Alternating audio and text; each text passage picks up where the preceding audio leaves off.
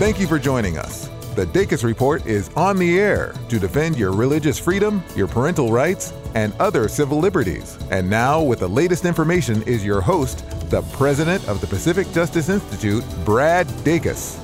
Welcome to the Dacus Report. Thank you for tuning in. I'm Brad Dacus, president of the Pacific Justice Institute. On today's show, I want to talk about uh, some of the, the issues that are facing us with regards to the, the new version of the coronavirus, the Omicron, and its impact potentially even on the Supreme Court as it's presently uh, deliberating as we speak. Uh, tell me ad- address those and other issues we have with us here on the phone uh, or on the on the Zoom or excuse me on the air. we do all those things, uh, but uh, on the air we have with us uh, attorney Emily Mimnaugh. Thank you, Emily, for joining us. Hey, Brad. Good morning. Well, good morning to you too. so, Emily, First, I want to talk and address about uh, the issue going on in Australia before we get into the other uh, issues dealing with the mandates and all. Uh, what, what's going on there? I mean, it, it seems like Australia is uh, treating their tennis star, this you know, uh, from another country, not with the the greatest respect, but actually treating him like a prisoner. Uh, what's what's the breakdown here? It's a curious case. this involves tennis star world number one, I should say, Novak Djokovic, who is Serbian and full disclosure, I am a huge Djokovic fan, so I am a little bit biased. But what is happening, and this is a story that's been unfolding now, but what originally, and we were going to talk about this last week, and we didn't get to it, but what has happened is that we're coming into, and they're already starting to play the qualifiers for the Australian Open. And that's one of the big four tournaments of the year. You have the Australian Open that kicks off the season you have the New York U.S. Open that finishes it, and in between you have the French Open, Roland Garros, and you have Wimbledon. So this is a this is a big deal. It's kind of like one of the Super Bowls, if you will, of tennis. And the world number one, Novak Djokovic, is a bit of uh, you know, he, he's a, he's a, the dark sheep of the tennis world, I guess, the black sheep in the sense that he has been pretty outspoken and vocally critical of vaccine mandates. He has not previously stated whether or not he's been vaccinated. But of course, we know that Australia has been in the news over and over and over again because of its really extreme draconian, uh, yeah, I would say unconstitutional, but of course, it's another country. But their reaction and responses to COVID throughout the entire pandemic. And so when Novak Djokovic applied for an exemption from vaccination on the basis of a medical reason, which we don't know all the details, he we were you know the world was kind of waiting to see what was going to happen because it's a big deal if you're not going to let the world number one into your country for the one of the biggest tournaments of the year. And sure enough last week it was announced that he had received he had received this exemption. So people were surprised. And our, our discussion about this last week you know we, we said well that doesn't actually necessarily mean that they're going to let him through the border. Okay. and sure enough on thursday morning they said actually your visa has been revoked and you're going to a refugee camp or sorry, a detainee camp. Okay. So so when he got to the border, the Australian border, uh, he was then told he had to go to a, a concert like a, a camp. Uh, I say I like to say concentration camp. That sounds a little strong, but uh, that's going to detain him like a prisoner. That's how he was greeted he, that is how he was greeted. It's not technically a camp. It is technically a hotel, but it's not a hotel anyone would willingly stay at. Reports, including the London Times, have talked about maggot-infested food. So this this this is not a hotel anyone would willingly go mm. to. So he had a 10-hour standoff with the border patrol at the airport, where they said no. Ultimately, they said no. Your visa, which had been granted, had been approved, has been revoked. He was denied access to his attorneys, to his team. They actually told him to turn his cell phone off. And this is something that was later noted in the legal record is he went absolutely incommunicado and they, they took away any of his rights at the border. And he was forced into this hotel where dozens of other detainees have been, and some of them pre COVID. Some people have been there for almost a decade. Oh, good night. Okay. So they're treating him, in essence, like a prisoner for all practical purposes here. Uh, he had a hearing. What happened at the hearing? Right. So I actually did dial in and listen to part of the hearing, and um, you know there were Australian accents, but beyond that, there was a lot of legal, technical, procedural issues. But what was really interesting to me was that the bulk of the the hearing, if you will, was not focused on the exemption itself. It wasn't focused on whether or not, you know, medically you could have an exemption. The question was rather procedurally, Australia had actually complied with its own rules. And this is where it gets a little bit interesting because politically, this became an issue, not just internationally, where you had literally on the phone the prime minister of Australia talking to the president of Serbia. You you had what what was originally you know kind of touted as a oh these celebrities think they're above the rules we're going to really stick it to them um, turned into a actually Australia wasn't following its own rules. Okay, now don't they have a rule regarding the the idea that if you've had COVID in the past, uh, is is that their position that he, he didn't have COVID but prior, so he's he's not immune from the? I mean, wasn't that part of it dealing with past?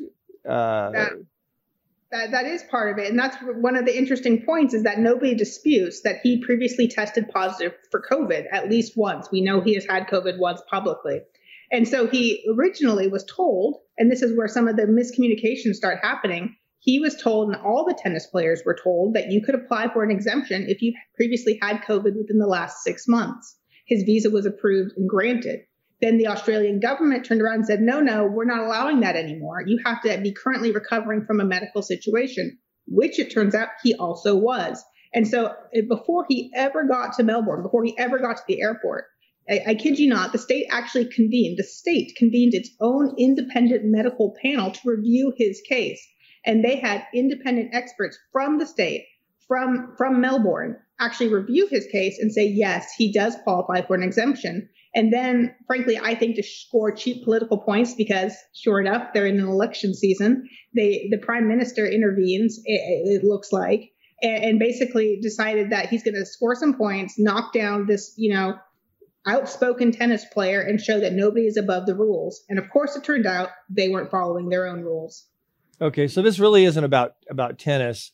Uh, what are the consequences here? What are we looking at uh, as a result of these actions by Australia and and how the things are panning out? Well, in, in the immediate, Judge Anthony Kennedy um, Kelly, excuse me, ruled that you know the rules have been violated. His visa was properly granted. He is allowed to enter the country. So he's currently at um, at a tennis court starting to practice, but it's not over. Australia has already they're they're kind of mm, waffling a little bit as to whether or not they're going to double down and try to uh, deport him again.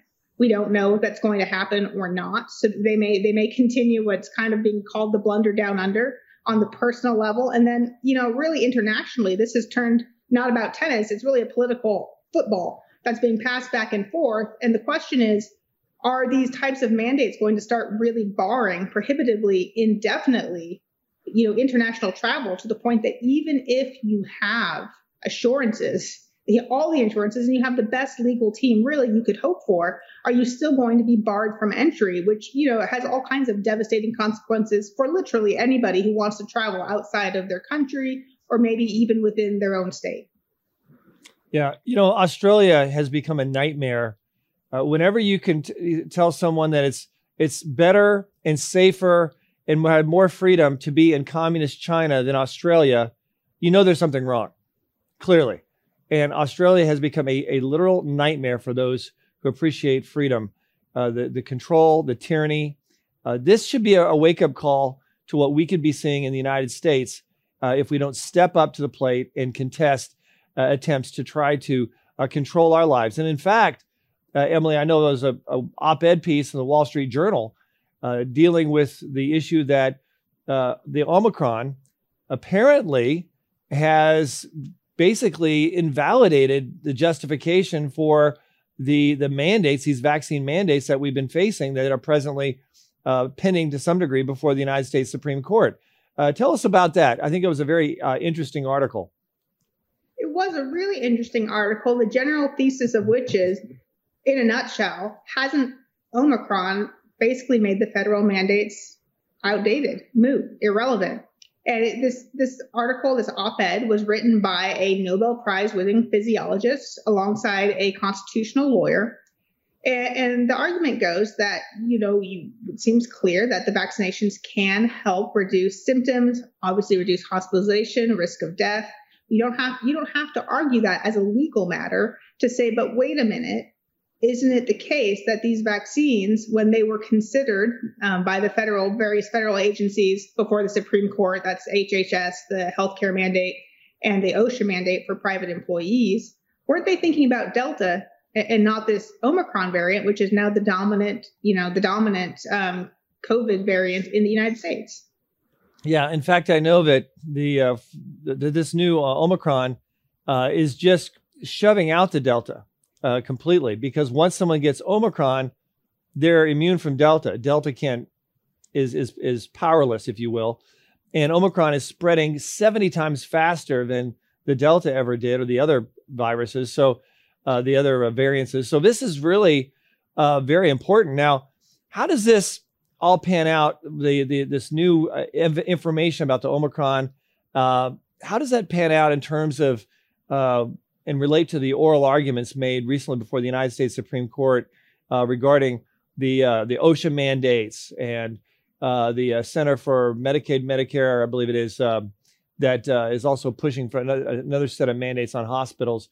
Um, how does this uh, information possibly relate to that, what the Supreme Court heard in oral argument?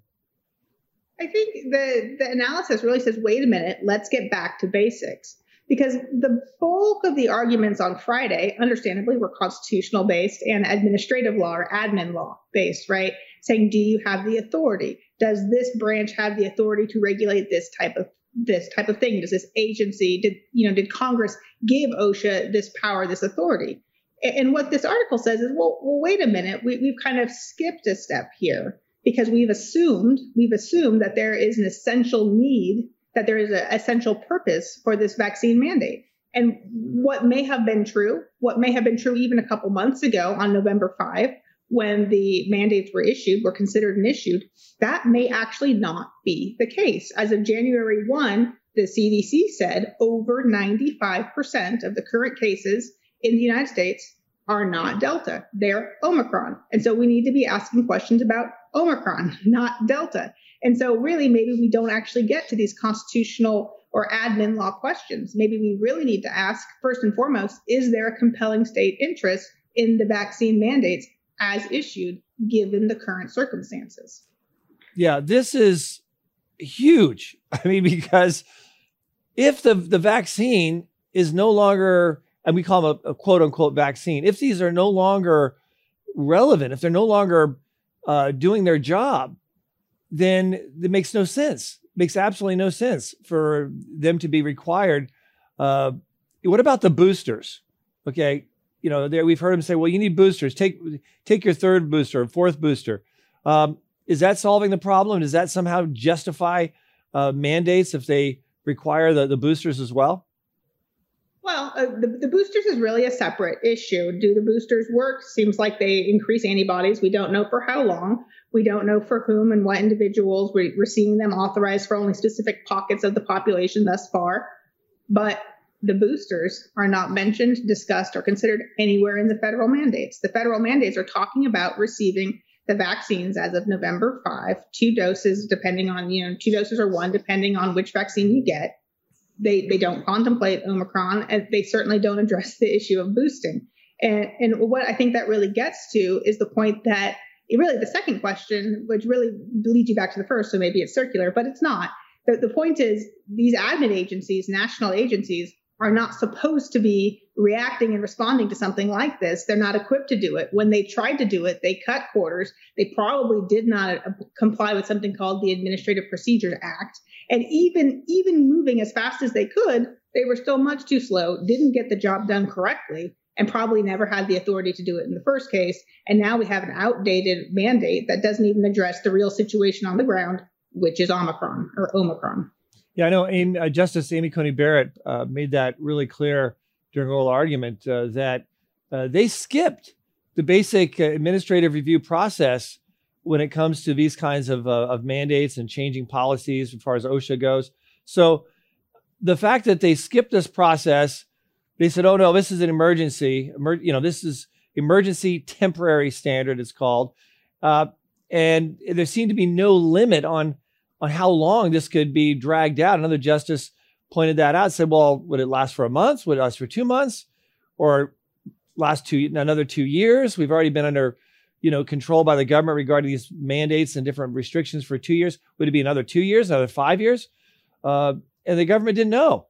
So th- this is a real problem in terms of keeping government at bay. Uh, I see that very clearly. And the, the fact that Pfizer just recently came out and announced that they're going to have a vaccine specifically for Omicron in about 100 days. Well, Emily, as I understand it, this Omicron is supposed to be pretty much history by the end of this month. So, it, it, I mean, are they going to try to push another vaccine that is irrelevant? I mean, that seems that that seems to be the logic. It doesn't seem like it's about caring for people. It's about more uh, making money for big pharmaceutical companies. At least that's that's how it appears to many. I mean, if you're Pfizer and if you're on their board, of course you want to say we're going to make this new vaccine. We're going to require it for everyone in the country because why wouldn't you? Um, but you, you know, I, I, think it's really telling to think about the oral arguments and think when you when you think about what the government said, what the, some of the justices said, you know, what was said and what really wasn't talked about. You didn't hear a lot of discussion, uh, you know, except for Amy Coney Barrett, as you point out, of course. You, you didn't hear a lot of discussion about Omicron because again, that wasn't really part of the original mandate. So you, you know, why why are we talking about Delta? And then what what you did hear and was just you know, the, the Wall Street Journal, I believe, used the word wild, some wild numbers. And I know you talked about this this yesterday. Sotomayor, Justice Sotomayor, you know, told us that we had 100,000 children apparently in the hospital on ventilators.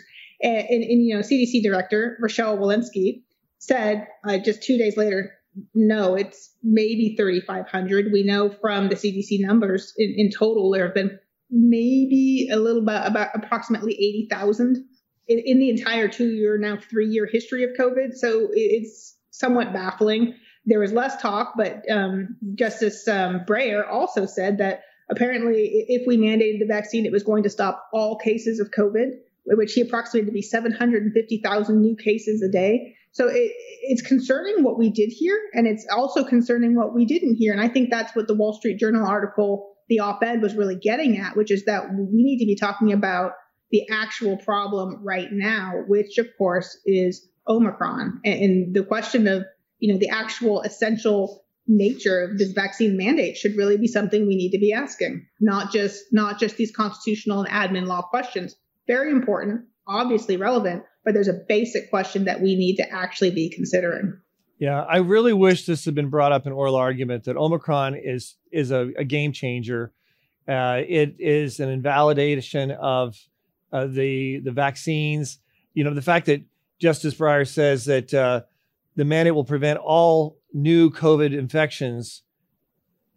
Where, I mean, that makes no sense. That's that's that's totally not true. The the vaccines are not preventing the new infections, which are dominating, which is Omicron. So this is very disappointing that we've got these justices about to make these broad decisions impacting businesses and hospitals, and they don't even have the, the basic facts straight. So do you think that Omicron will impact the Supreme Court uh, ruling that we're expecting to come out uh, anytime now? Uh, yes, but I think ironically, it's going to mostly impact the kind of, kind of wild claims we heard from the pro-mandate justices. Well, they'll you know they'll talk about these new surges and these new cases, which means the vaccine is all the more important. And again, it's important to say that it's not about whether or not the vaccine prevents hospitalizations or deaths. The claim being made by the government in defense of its mandates is that the vaccine can stop transmission. And you did hear, we did hear a lot in the oral arguments saying that, well, what about protecting the unvaccinated? And interestingly, the government said, what about people who cannot get vaccinated because of medical or religious reasons? Even the government conceded that there were religious exemptions to the mandates. But what they didn't, you know, address was the fact that Omicron is not not being effectively stopped in, tra- in terms of transmission by the vaccine. In fact, just today, the WHO shockingly said they expect half of Europe, half of Europe to be infected with the Omicron variant within six to eight weeks. Yeah, I'm not surprised. I know it's spreading very fast. It's already peaked in New York, Maryland, Washington, D.C., I think Florida as well. Uh, so it's already peaking in some parts of the United States uh, experts that I've heard and listened to say by the end of January, it's it's done. We're done with it effectively. Uh, so, but they're they're acting. The CDC is acting like this is something that's going to be plaguing us for months and months, and we need to get everyone still vaccinated with a vaccine that really doesn't work with regard to Omicron, doesn't prevent transmission. Um, it, it just makes absolutely no sense. It's uh, it's very disturbing to to see this. You, has Omicron? Do you think has Omicron uh, impacted the Center for Disease Control uh, at all? Because Emily, you know, in the past they've cited, you know, this is how many people have died uh, from uh, the virus in terms of you know the different you know breakdowns. Right now, we're getting no information about fatalities specifically to uh, regarding Omicron, and uh, I, am really baffled or cynical, if you will, uh, for the fact that they're for some reason not releasing this information, which I think would would prove that we don't have a pandemic anymore. We don't have a an emergency because the fatalities just simply aren't there with regard to Omicron. The, the lack of transparency with respect to data is is and has been and continues to be deeply disturbing. We saw New York actually release some of its numbers where they started to admit that there's a difference between ho- being hospitalized with COVID as opposed to being hospitalized for COVID, right? You, you may have cancer, but if you, you go to hospital for a broken arm, doesn't mean that cancer caused you to be hospitalized, right? So too, we are now seeing admissions that just because you are admitted to the hospital and you have COVID, that doesn't mean that's the reason you were you were admitted to the hospital. You can be admitted for another reason. And in New York, we saw it was only about 57% of people who were admitted had COVID anywhere on that admission chart. You know, the other 43% were subsequently tested and shown to have COVID. Okay, but those 43% of those people, those in hospital admissions, didn't have anything to do with COVID. And like you say, we haven't seen any national numbers. And the question is becoming, well, okay, is is the CDC going to shift any of their advice, any any of their discussion of COVID in light of Omicron? And, and the answer is yes, but no, we're seeing a more discussion about living with the virus, accepting the fact that many people are going to get Omicron. And, and, and the real kind of head turn that stood up and take notice came when on CNN in an interview, Rochelle Walensky actually said, we no longer expect that the vaccine is going to stop transmission. That was a drop the mic, listen up, take notes, and, and maybe rethink some of our positions and some of these mandates. Yeah, but apparently the CDC isn't uh, doing that. They're just standing by the, the script, the pro big pharma script of we need the drugs, we need, we need the the uh, vaccines, and we need to have them implemented. We need the government to to pay more. Uh, I, I'm very very cynical when we see the evidence that came out of South Africa, the UK, Denmark, other places, clearly showing that unlike the other variances, Omicron does not have the death rate. Uh, it does not have the fatality rate that the other ones had. It's nothing near what the other ones had. It's simply statistically so far, it looks like it's just a bad, bad cold, and people need to take it seriously. Some people are going to be impacted because of pre existing conditions. Uh, but the fact that the CDC is not upfront with the information, now that the information is not playing into to their agenda, is very disturbing, very alarming and the American people should uh, should remember this at the very least when it comes to the next election. Uh, California has done something recently uh, regarding the Omicron. What's that? Well, very very recently and, and very quietly on January 8th this weekend, the California California Department of Public Health CDPH, if you hear people talking about that, the CDPH made it made a change in their rules, and they they simply said if you test positive for COVID, and you work in a hospital, you can still go to work. If you're asymptomatic, but you have COVID, you can go to work.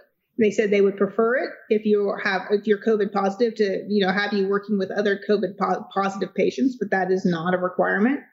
And this is going to be at least in effect until February 1st.